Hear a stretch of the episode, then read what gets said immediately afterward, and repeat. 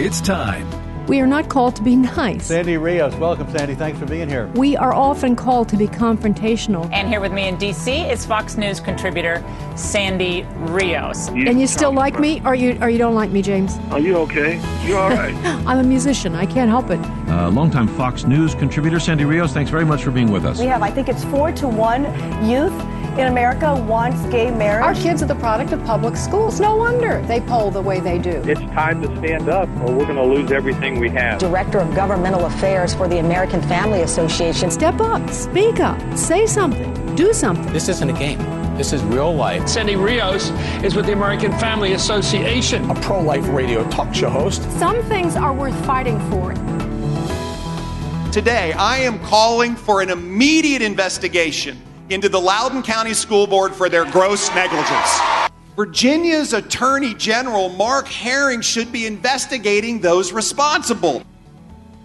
All right, that was the voice of Glenn Youngkin. He did a, a very uh, rowdy, uh, I guess, a, an appearance last night, I think, in a fire station uh, in Virginia. And he's running, of course, for governor of Virginia, and that race is coming right up. It's heating up. He's running against Terry McAuliffe uh, who was the former Democratic governor of the state of Virginia. And really, it's boiling down to what happened in Loudoun County. People are very upset about the rape of a young girl in the bathroom, the lack of reporting by the schools, the denial that it happened. Uh, it's a horrific situation. We're going to talk about, uh, uh, kind of talk about more information that's coming out about that in just a second. Uh, but meanwhile, um, uh, Terry McAuliffe was on a Zoom call and he was uh, addressing sort of the same issue in Loudoun County. And let's listen to what he had to say. Clip three. Uh, we don't teach critical race theory here in Virginia. It's never been taught.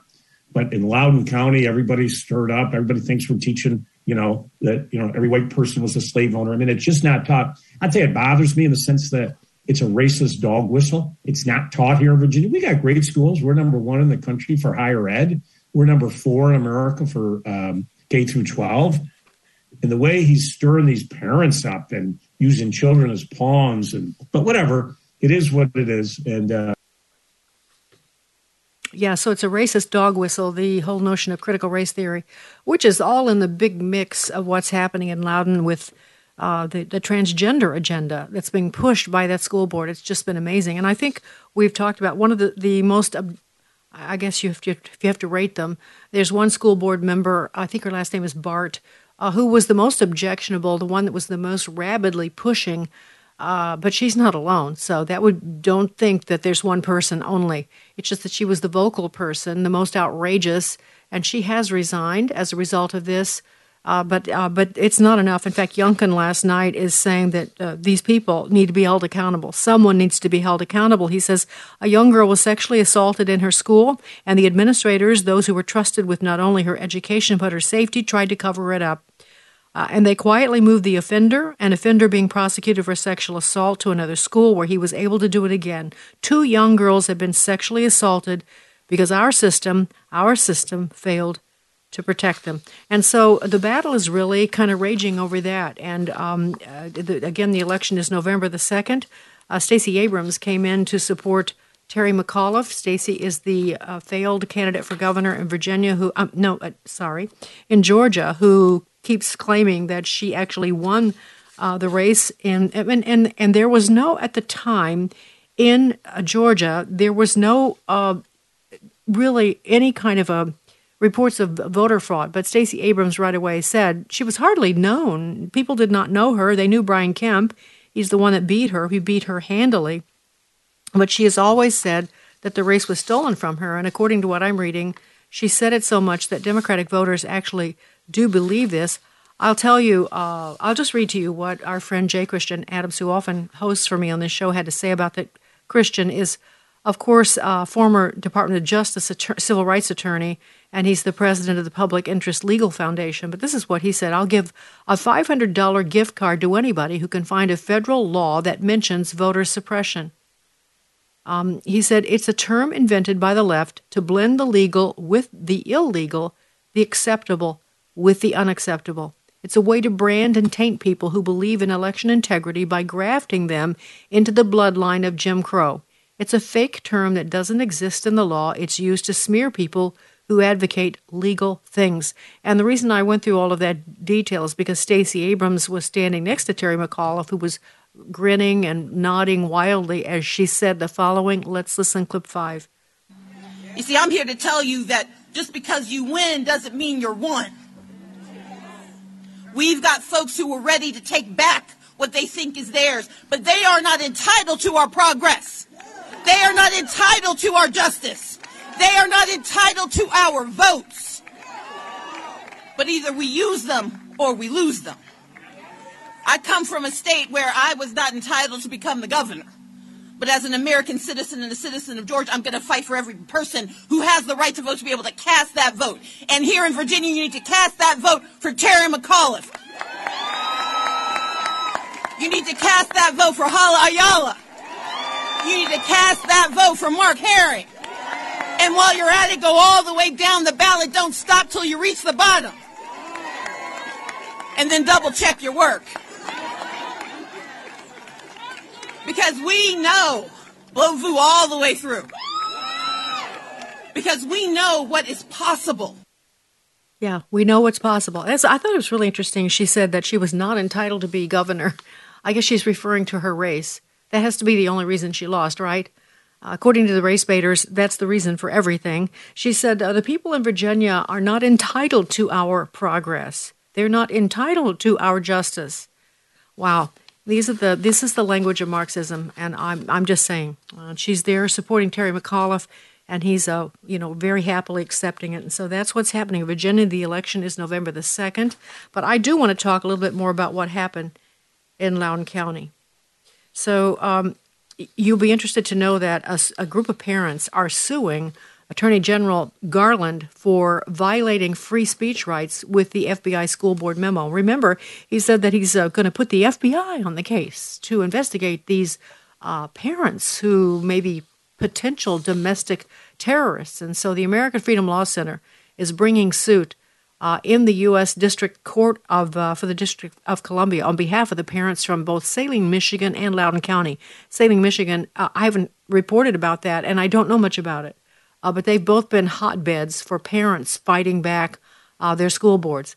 And so um, this is what they say about the, the legal filing. The AG policy, the Attorney General policy, is a direct threat and warning to parents and private citizens across the United States, including plaintiffs, that the Department of Justice and its FBI will be investigating you and monitoring what you say at these school board meetings. So be careful about what you say and how you say it, thereby chilling such expression, and they intend to fight it. And so there's uh, there's that, and I'm grateful for that. And by the way, the prosecutor in Loudoun County, uh, the one that's trying to put uh, was trying to put uh, Scott Smith, I think his name is. That was the father, yes, the father of the girl that was raped in the bathroom by a boy in a skirt in Loudoun County. Uh, the one that was arrested at the school board meeting, dragged, had his pa- his pants down, people mocking him, and he was so upset uh, by how the school board was responding to the rape of his daughter. Now we know that the uh, the well, we knew this already, but I'm just telling you, may, you may not know it, uh, that the Loudoun County prosecutor, whose name is uh, Biberaj, uh, is a George Soros funded prosecutor. George Soros gave $659,000 to um, Biberaj to be elected as the uh, Commonwealth's attorney in Loudoun County. And so that's uh, what you get for your money, I guess.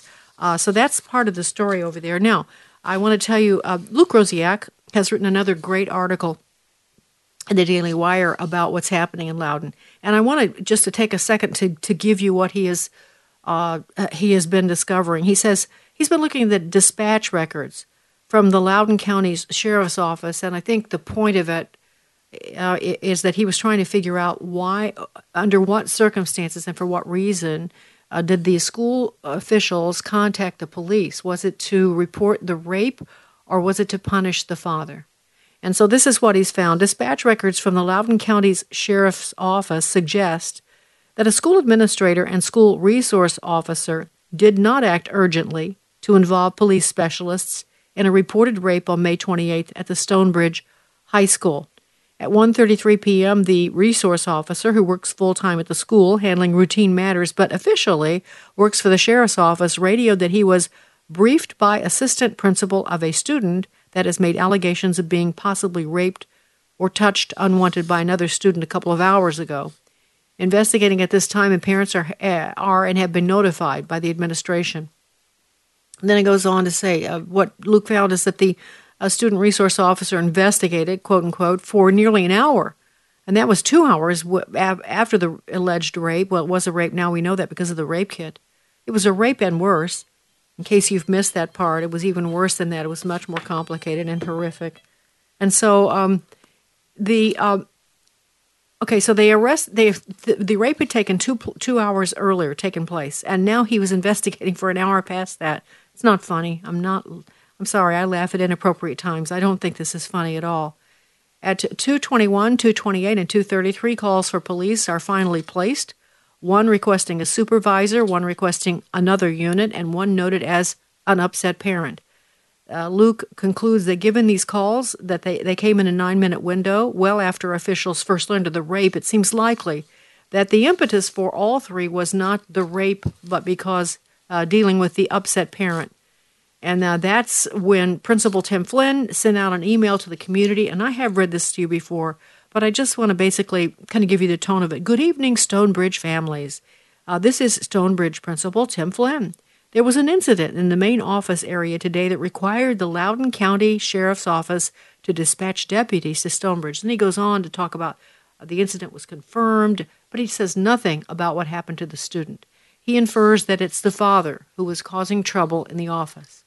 And then he ends by the safety of our students and staff is the top priority of Loudoun County Public Schools. And so um, Scott Smith, again, the parent of the girl, uh, said that he was aghast to find the incident was being handled when he got to the school only by people who worked at the school, with the uh, resource officer seeming to take direction from the principal rather than a team of police officers that you would expect to be find, find at a crime scene. There were no outside police, no medics. He said the police responded to deal with the complaints about him making a scene in the office, not about his daughter being raped.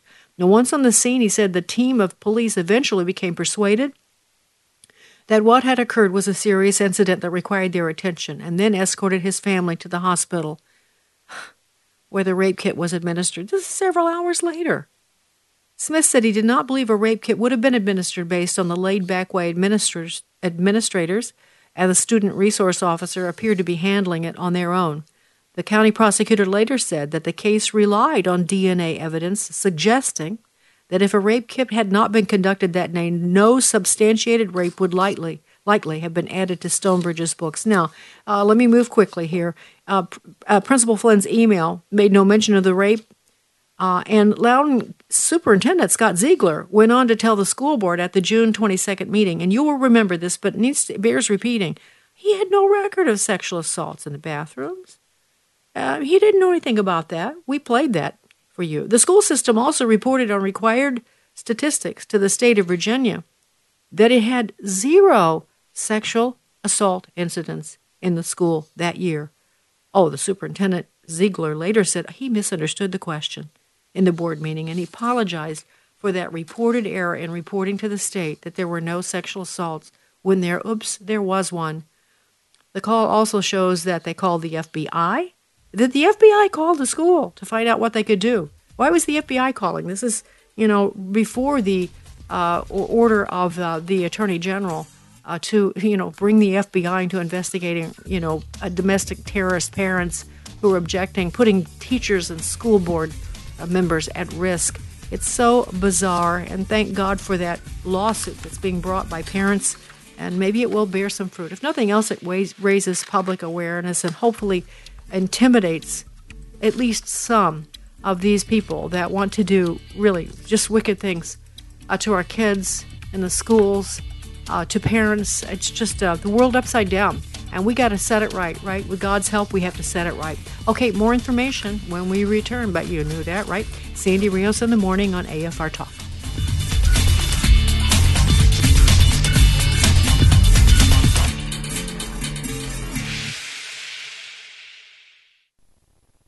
A teenage jihadist comes to Christ. Hey, it's Michael Woolworth with Bible League International, and I met young Ahmed when I visited the Middle East. His father died fighting for ISIS, his mother was an extremist, and young Ahmed was going to be a suicide bomber by killing himself and others being sold out to violent Islam. Now, his mother and siblings, they came to Christ, they prayed nonstop for his salvation, and when it came, he was beaten nearly to death by extremists. And when I caught up with him several villages over, I asked, Ahmed, what's your Bible mean to you? And he said, I can look here and see where Jesus says they'll hate you because they hated me, and where Jesus says, I'm with you always. Now, listen, having a Bible, it meant everything to him and gave him perspective. And his prayer was for believers there who need God's word to endure and persevere. And I said, Ahmed, those Bibles, they're coming. Bible League invites you to send God's word to Bibleless believers around the world in our campaign, The World Needs the Word, at only $5 a Bible, every gift matched. Call 800 Yes Word, 800 Yes Word, or give it sendbiblesnow.org. Sendbiblesnow.org org. The following are real life stories from Trinity Debt Management. My story begins with debt, a lot of debt. I used my credit cards as a source of income. It was not a good situation. I couldn't pay my bills. The interest on the cards was really high. If you're in debt and you need help, call Trinity at 1 800 788 1813. I initially was scared to call, and immediately I felt relief. They contacted all of our creditors and they put us on a plan for success. Trinity will consolidate your accounts into one easy to manage monthly payment, reduce your interest, and possibly improve your credit score. You'll save thousands. I've been able to pay off close to $15,000. We're doing a lot better. Please pick up the phone and see how affordable and easy it is to pay off your debt. It's a godsend. We're debt free for keeps. Call Trinity at 1 800 788 1813. That's 1 800 788 1813. Hello, Americans. I'm Todd Starnes with news and commentary next. This fall, Liberty University is celebrating 50 years of training champions for Christ. Since 1971, Liberty has been training Christ centered men and women with the values, knowledge, and skills essential for impacting the world, a vision that continues today. The story of Liberty University is one of unwavering faith, and we invite you to be part of the next chapter. With more than 700 programs online and on campus, Liberty can help you turn your vision into a future you can be proud of. Visit liberty.edu to learn more. Again, that's liberty.edu. From Pettis County, Missouri, comes a story of a modern day Good Samaritan. Marine veteran Zach Walton is a creature of habit, but the other day he felt compelled to take another route home. He was driving along the H Highway when he witnessed a violent crash. The driver of a pickup truck lost control, went over an embankment, and landed in a creek. Zach rushed to the scene, found the driver trapped inside, water flooding the compartment. So Zach jumped into the water and held the driver's head above the rising water line. Sheriff Brad Anders says it was nothing short of a miracle the driver survived. During a special ceremony at the sheriff's department, he introduced the injured motorist to his guardian angel. The sheriff honored Zach for his courage and empathy, a good Samaritan on a highway who had mercy on a wayfaring stranger. And as the good Lord told us, go and do likewise. I'm Todd Starnes. Don't forget to connect with Sandy Rios in the morning on Facebook or email Sandy at sandy at afr.net. That's sandy at afr.net. Sandy Rios in the morning on American Family Radio. Okay, Sandy Rios back with you. And of course, uh, there's always lots of COVID news, and, and it's important because I think, you know, uh, right now a lot of people are being laid off or having to make some very big decisions and I want to bring you some updates on this. In fact, nine in 10 uh, large employers are reporting that they are concerned at this mandate uh, that uh, companies that hold, uh, have over 100 employees must uh, have their employees vaccinated. Uh, really interesting. This comes from The Hill. It says a survey reveals uneasiness among employers over the impending workplace rule, which will require employers with 100 or more employees to mandate COVID 19 vaccinations or frequent testing. They're most concerned about losing workers amid an extremely tight labor market. Another two thirds of the employers surveyed said that they cannot afford to pay for weekly COVID 19 testing for unvaccinated workers, and others are worried that they could lose unvaccinated workers to rival firms with fewer than 100 employees or to independent contracting companies that aren't subject to the rule. Um, and I just think that's a really interesting. Wanted to share that with you. Uh, Arizona, by the way, speaking of workers leaving, these Washington state troopers and policemen who are being laid off because they will not uh, take the vaccination, many of them are going to Arizona. Uh, and it, according to this report, the Arizona Department of Public Safety is in the process of issuing several new badges to former Washing- Washingtonians and reviewing dozens of applications as the Northwest state begins firing officers for refusing a COVID 19 vaccination. Uh, and of course, in um, in uh, Arizona, they're doing no such thing. And so, a lot of these troopers are finding finding a home in Arizona, and I bet they're finding a home other places too. I just think that's interesting. I want you to know some good news. Southwest Airlines uh, has done an about face. Now, not a total about face. I, I think I don't want to overstate it, uh, but they have. They're dropping plans to put unvaccinated workers that are still waiting to be approved for medical or religious exemptions on unpaid leave starting in December. So they're not going to do that. You know, they uh, the uh, Southwest employees uh, demonstrated uh, in uh, I guess it was Monday of this. I think it was Monday of this week. Hundreds of them. We played a clip for you. And actually, if there are any Southwest employees listening uh, who have you know just want to weigh in on this, I would love to hear from you. I don't know what the chances of that are, but it would be interesting we have a lot of people in Texas, and I'm assuming some of you work for th- Southwest. I would love to know what you what you know about this. If you participated in the rally, uh, what what's what's the buzz? You can call. You can use a different name if you're concerned about you know using your name. Our phone number is 888-589-8840,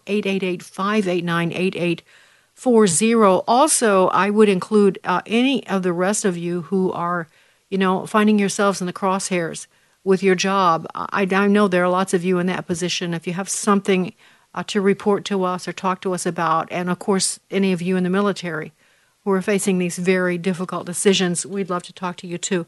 I have um, lots of other things to tell you. I, I want to mention that uh, Dan Bongino, who, uh, again, I'm not that this is important, because it isn't, and I'm not doing this because he's a friend, but he is. Dan is a champion. He's a he is what he, he is exactly. He's a genuine uh, hero. Uh, Dan means what he says, he believes what he says, and that's the reason he's putting his job on the line with Cumulus Radio. Um, he has said, they have said there's going to be a mandate on their employees. And even though Dan was vaccinated, because when he went to his cancer bout, his doctors wanted him to get vaccinated, he is.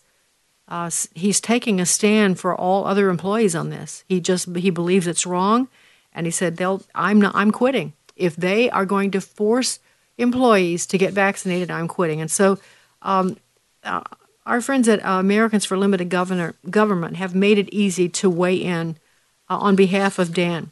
And so we're going to put this on our Facebook page. It's Stand By Dan Bongino. It's a Stand By Bongi, uh, Dan Bongino campaign uh, for, uh, by Americans for Limited Government. It makes it real easy for you to send uh, an email to Cumulus Radio and so uh, I'll have Adam put that on our Facebook page and you can respond to that. And if for some reason you can't get to Facebook, go to Americans for a Limited Government. Americans for Limited Government. Americans for Limited Government. You'll see uh, their, the, the way to do this uh, to help Dan Bongino on their, on their page. Um, oh, so many things to tell you. Um, I just have to decide which. I for those of you uh, in the military, this is really amazing. I told you this yesterday, but now we have more detail. Um, Liberty Counsel has filed a class action suit along with a motion for temporary restraining order and injunction against Joe Biden, U.S. Secretary of State at uh, Department of Defense Lloyd Austin, and U.S. Secretary of Department of Homeland Security Alejandro Mayorkas on behalf of members from all five branches of the military the Army, the Navy, the Air Force, Marines, Coast Guard, federal employees, and federal civilian contractors who have been unlawfully mandated to get the COVID shots or face dishonorable discharge from the military or termination from employment.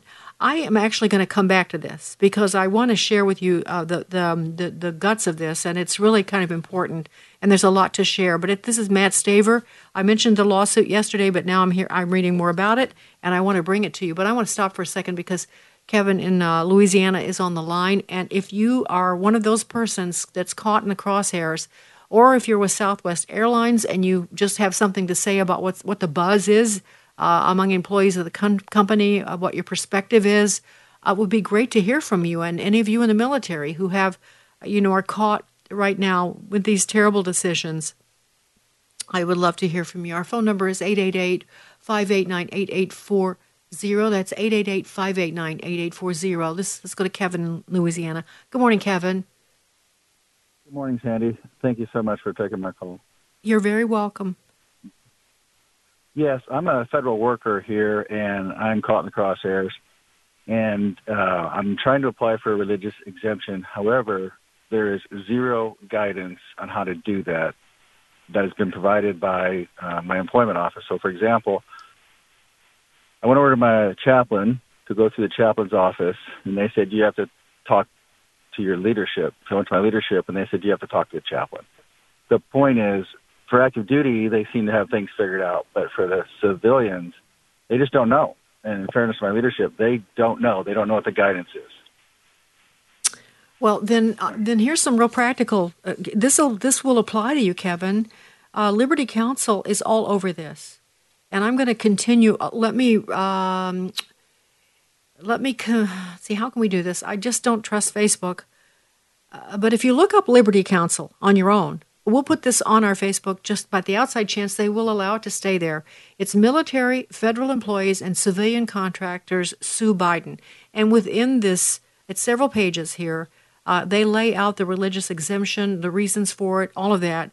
Uh, and I'm pretty sure they have forms or guidance for you to seek uh, religious exemptions. They're not the only ones. Uh, First Liberty is doing that also, and so is um, Alliance Defending Freedom. So the, go, those are the three um, th- that I know of, the three nonprofit uh, law firms that are helping people in your situation right now. Does that help you? You think? It does, and then and then we did hear this is rumor, of course. The active duty is a little bit ahead of us. Has not been through the full process, to be fair, but the initial layer of assessment, people on the inside are telling us has been zero approved out of hundreds. I won't get an exact detail of how many, of them, but zero approved. Again, they got to go through the whole process.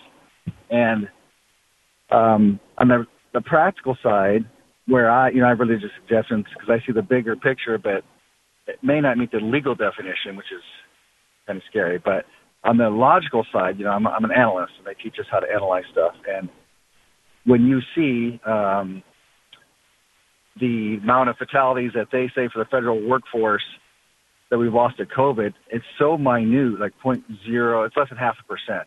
And they don't even factor in, you know, suicide active duty. We had in one year 550 active duty out of, you know, one point, probably two to four million active duty, depending on count it.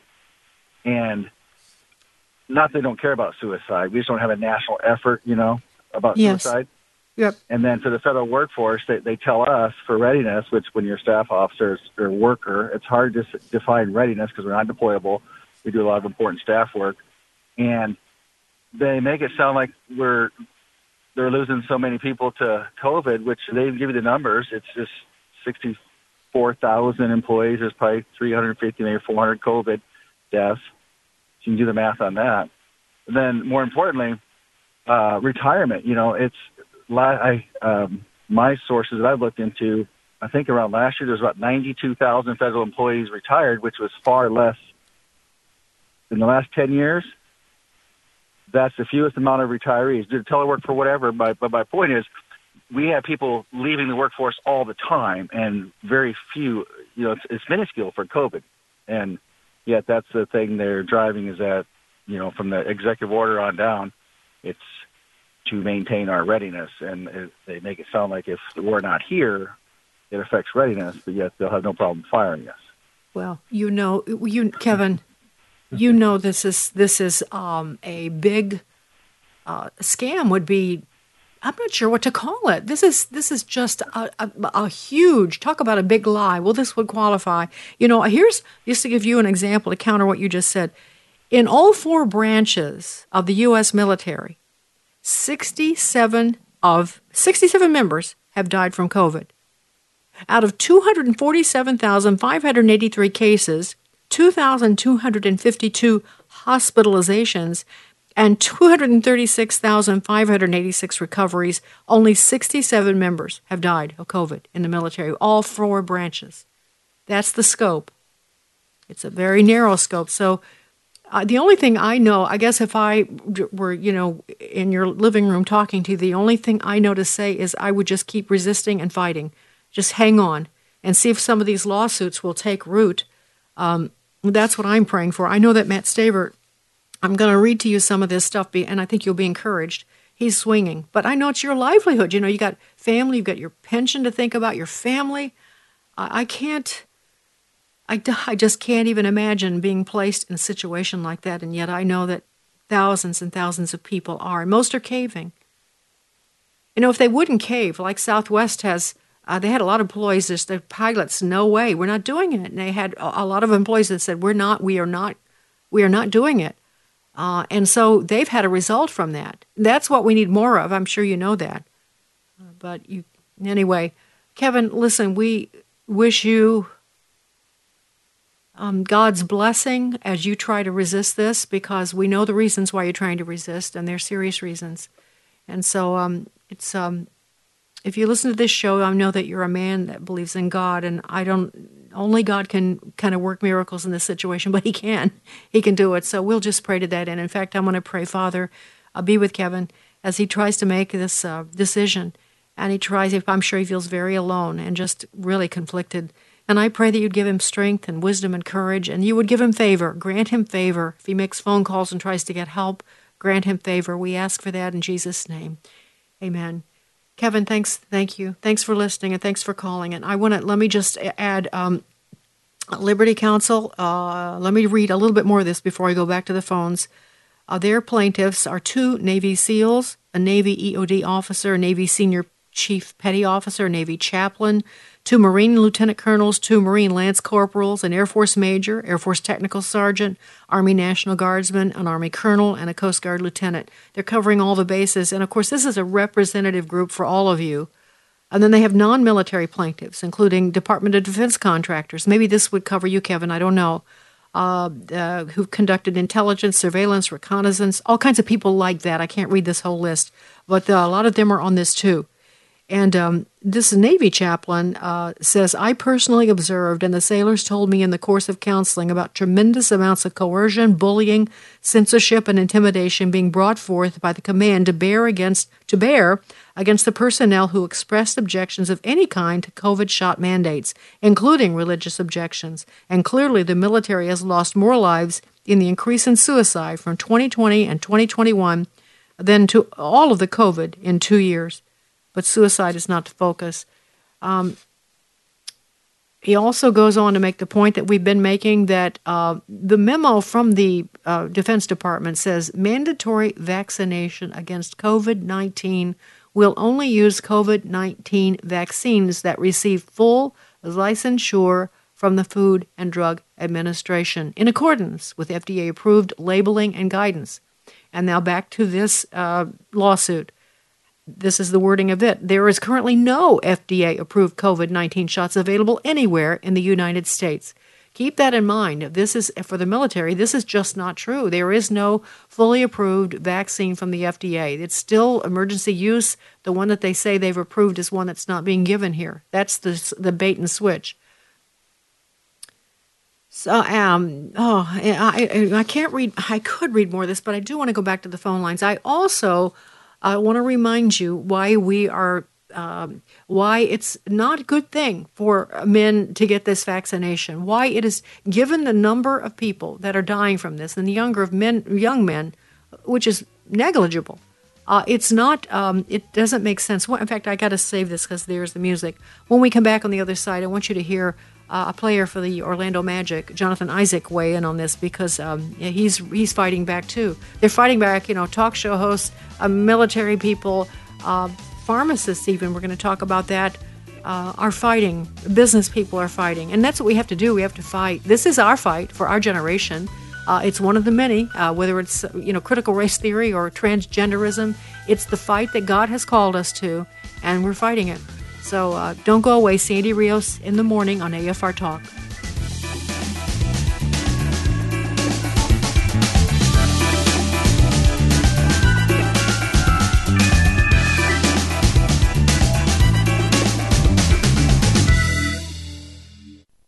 Washington Watch. This is a crisis of our own making, and that hard nosed determination to not admit it for political reasons is just really, truly disheartening.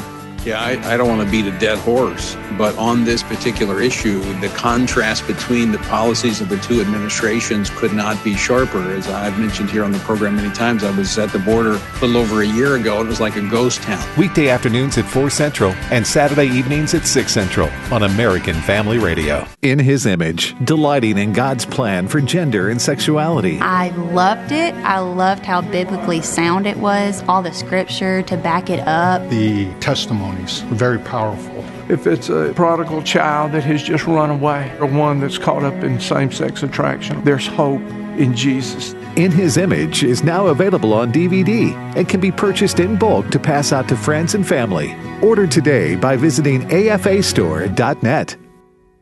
Every branch in me that does not bear fruit, He takes away. And every branch that does bear fruit, He prunes, that it may bear more fruit. My name is Abraham Hamilton III, and this is the Hamilton Minute. No one likes to suffer difficult circumstances. In this era of easy believism, it's often conveyed if life isn't always smooth, we're doing something wrong. The scripture teaches us, however, that our Lord often meets fruitful branches with additional pruning. The pruning is not punishment, it's actually to make us even more fruitful. If you're in a rough spot right now, take heart. What may feel like the squeeze to end all squeezes could very well be the Lord's pruning for additional fruitfulness. When the Lord prunes us, He does so for our good. Listen each weekday from 5 to 6 p.m. Central for the Hamilton Corner with Abraham Hamilton III, public policy analyst for the American Family Association.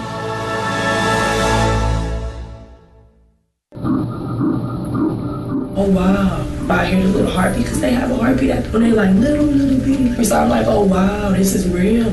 When this young mom came into a preborn clinic, she was confused with nowhere to turn. After meeting with the preborn counselors and meeting her baby on ultrasound, she chose life. If I hadn't saw the ultrasound, it would have been a totally different picture. And I think about this and I look at my daughter and start tearing up. She will never be here. The Ministry of Preborn is there for moms in crisis, offering love, support, and free ultrasounds. When a mother meets her baby on ultrasound and hears their heartbeat, she'll choose life 80% of the time. Will you join Preborn in the cause for life? To find out more, go to preborn.com. That's preborn.com or dial pound 250 and say the keyword baby. That's pound 250 and baby. Your love can save a life. All gifts are tax deductible.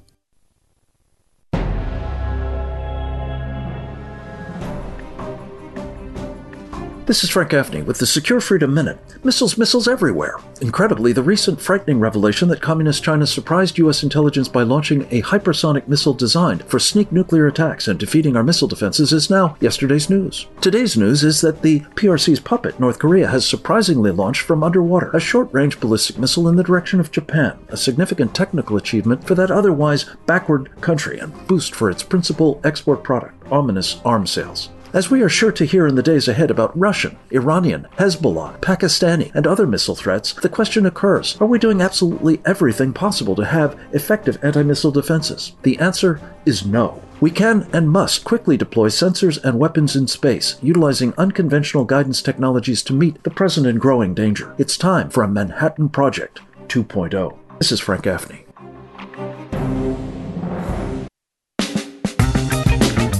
Sandy Rios in the morning on American Family Radio. It's not that people should not get the vaccine. That's not the argument. It's that for me, there aren't scientific, legal, or to me, moral grounds for the vaccine mandate itself. I think when you take into account the, the, the nature of COVID, the nature of the vaccine that doesn't stop infection or transmission, the nature of natural immunity that hasn't been talked about, and then obviously the polarization by the media that has created such distrust. Um, if this thing is just about protecting people and, and protecting the public health, why does you know CNN have to lie about Joe Rogan taking horse dewormer, or why does the Rolling Stone have to willfully misrepresent my position on um, the vaccine of COVID? Why do these things have to happen if it's just about protecting protecting people. So I think there are a lot of grounds to say this thing should be up for people's personal choice right. on whether or not to get it. You know, I, I don't think it's, it's, it's for myself or, uh, you know, a lot of people said during the press conference I spoke in the first person, but I really am. And I, I think other guys like Kyrie, or just anybody who's saying that it should be people's personal choice are thinking about other people um, and, and their freedom to make the decisions that they do. I think, like I said, when you take into account the, the COVID virus that we have, that the uh, that the average death age is greater than um, you know uh, the uh, the life expectancy in the country, and then you take into effect the vaccine that does not stop infection or transmission. Your decision to protect yourself um, from the virus is your own, and taking the vaccine would do that. I'm not saying that there's anything wrong with the vaccine. I think people um, who have you know uh, pre-existing conditions or just feel they want to take that step to protect themselves from the virus, not necessarily an unvaccinated vaccinated person, but vaccinated people are carrying it and transmitting it as well. So it should be based on those premises. And then again, talking about the conversation of natural immunity, it should be everybody. Jonathan Isaac of the Orlando Magic, how articulate. Man, he, maybe he, he has a future in something else, I'm thinking. Uh, but uh, that's what he had to say about the vaccine mandate in the NBA. Uh, and then one last thing before I go back to the phone lines because they're filled and I want to hear your stories. Uh, this is amazing. Okay? This is amazing. Uh, the Department of Labor, this is an actual directive. The Department of Labor and OSHA, as well as other federal agencies, are working diligently to encourage COVID 19 vaccinations. OSHA does not wish to have any appearance of discouraging workers from receiving COVID 19 vaccination, and also does not wish to disincentivize employers' vaccination efforts. As a result, OSHA will not enforce 29 CFR 1904's recording requirement to request any employer to record worker side effects from COVID 19 vaccination at least through May 2022. Did you catch that? So you don't have to, even though it's a regulation, and these regulations are like, you know, commandments uh, under the law right now, based on the way the federal government feels. OSHA is real, you know, employers, you don't have to report adverse events. Like if your employers, you know, you're making them get vaccinated, if they have, like they, let's say they uh, uh, die or they get myocarditis or blood clots or they lose babies or whatever might happen, you don't have to report it anymore, okay? Because we, um, what does that say? Uh, we're working diligently to encourage COVID 19 vaccinations, and we don't wish to have any appearance of discouraging workers from receiving COVID 19 vac- vaccination. We don't wish to disincentivize employers' vaccination efforts, so we're just going to not talk about it and not ask for you to report it. That's what they're saying. That's in writing. I'm not making that up. And one last thing I want to share because this will apply to all of most of you this is what Liberty Counsel says about the um, religious exemption. Uh, in their case, with the military and civilian uh, and federal contractors that they are re- representing, the plaintiffs that they're representing all hold sincere religious beliefs against the COVID shots on the basis that their body is the temple of the Holy Spirit, and to defile it is a sin against God. In addition, the plaintiffs do not want to participate directly or indirectly or otherwise be associated with the destruction of human life through abortion by injecting a product that contains or was tested or developed with aborted fetal cell lines. So that's the reasoning that they're putting that they've given uh, they, how they've explained the religious exemptions. Okay, let's uh, let's get to the phone lines right now. Uh, let's go to Sharon in Arkansas. Good morning, Sharon. Good morning, Sharon. Hello. Hi. What's your story, Sharon? Um, Shannon. Sorry, Shannon. Sorry. Um, I, I work for the VA, for the federal government. You know, um, my father was a veteran. I have family that is in the military now, um, and it's just the they want to silence everything. You go to speak truth. Um, it is not too long ago we were in a a big, huge meeting. You know, everybody's connected via computers, and I started typing in information about Peter McCullough and his credentials and the treatments, you know, and that we shouldn't be forced to take this shot, you know, against our will. And of course, they come back, well, maybe you're in the wrong work field. You know, you don't care about your patients. You don't care about your coworkers. You know, you need to do this for them. And it's like, um, we'd already seen a, a veteran take the shot on Tuesday. Passed on Saturday. You know, some that were healthy now stooped over with congestive heart failure. You know, fighting for their life, fighting for the next breath. And I, I won't this side of glory take that thing, but whenever you start typing these things in, they say you need to keep your comments respectful. You need it, and it's like this is all with respect and it's all truth.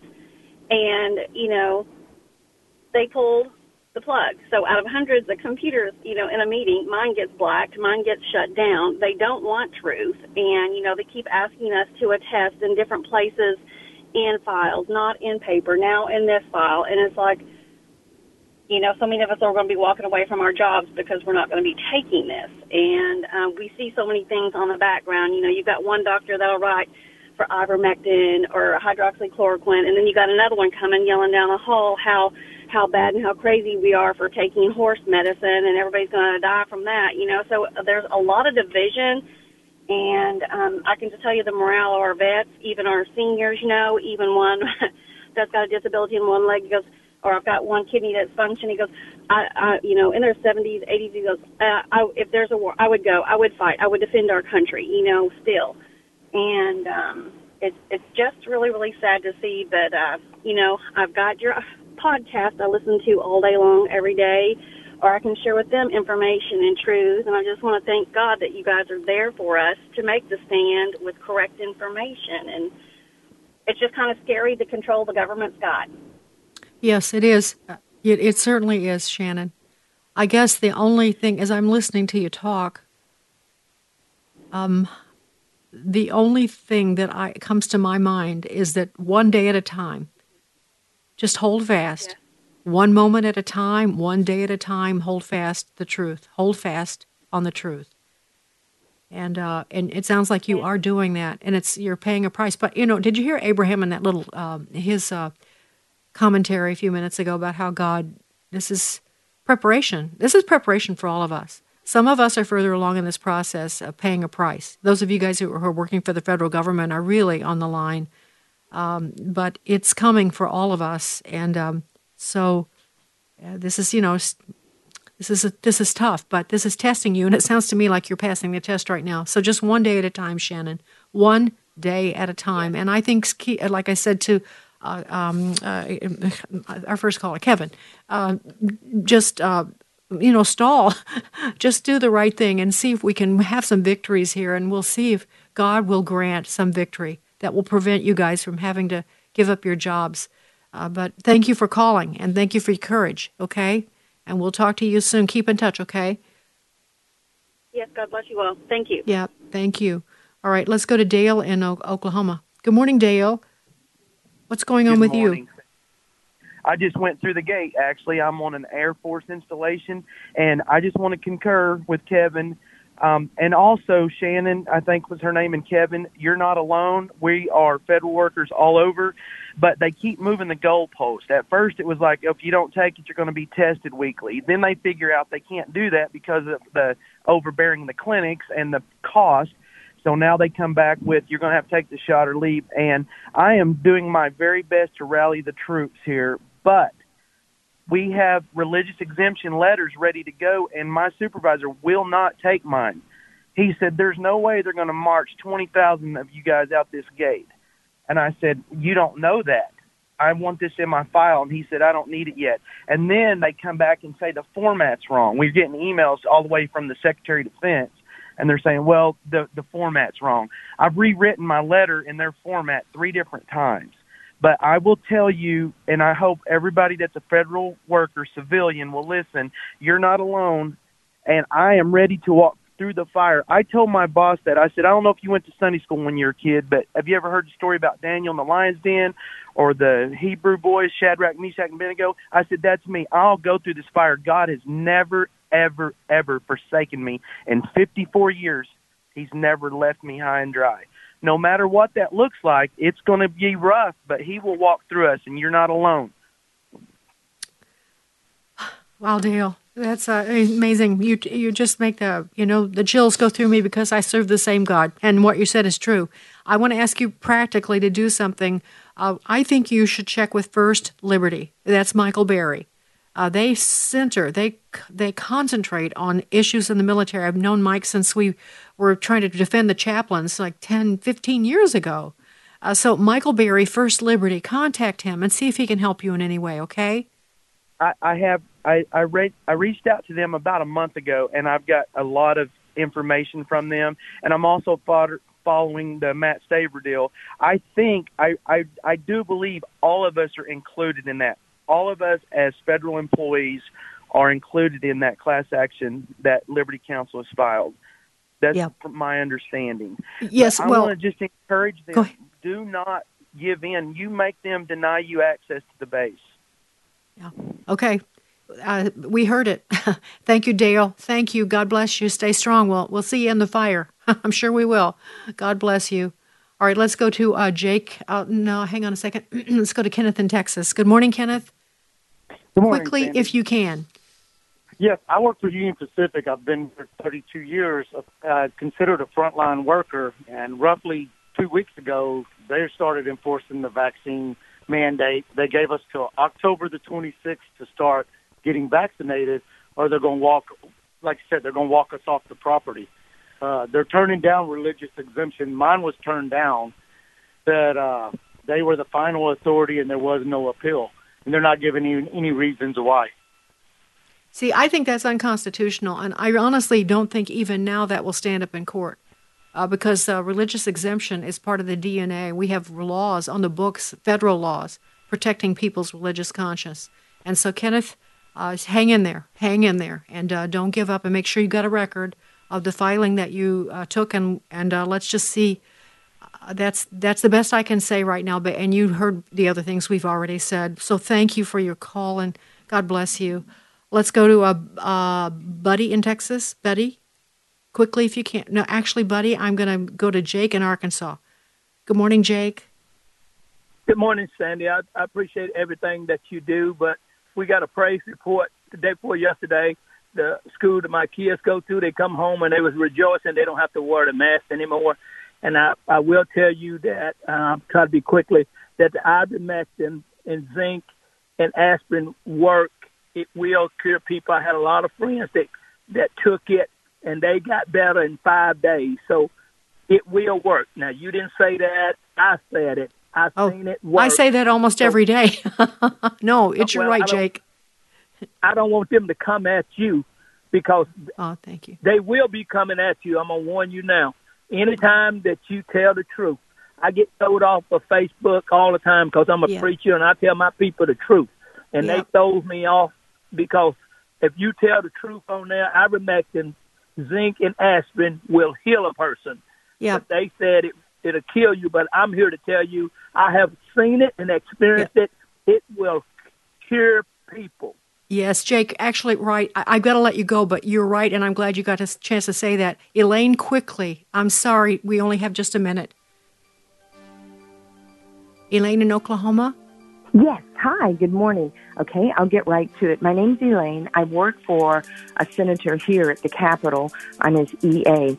Back in July, uh, Senator Hamilton he wrote a letter to Governor Stitt calling for a special session in regard to the plethora. I'm talking hundreds of people. Actually, forget hundreds. I've, we've counted the emails. We've stopped Elaine, Elaine, listen, I, I'm all, we're running out of time. Would you do me a favor?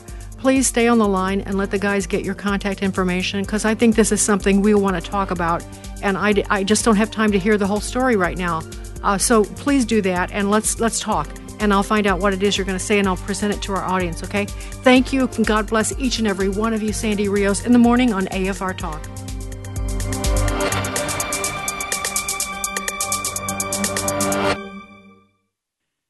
The views and opinions expressed in this broadcast may not necessarily reflect those of the American Family Association or American Family Radio.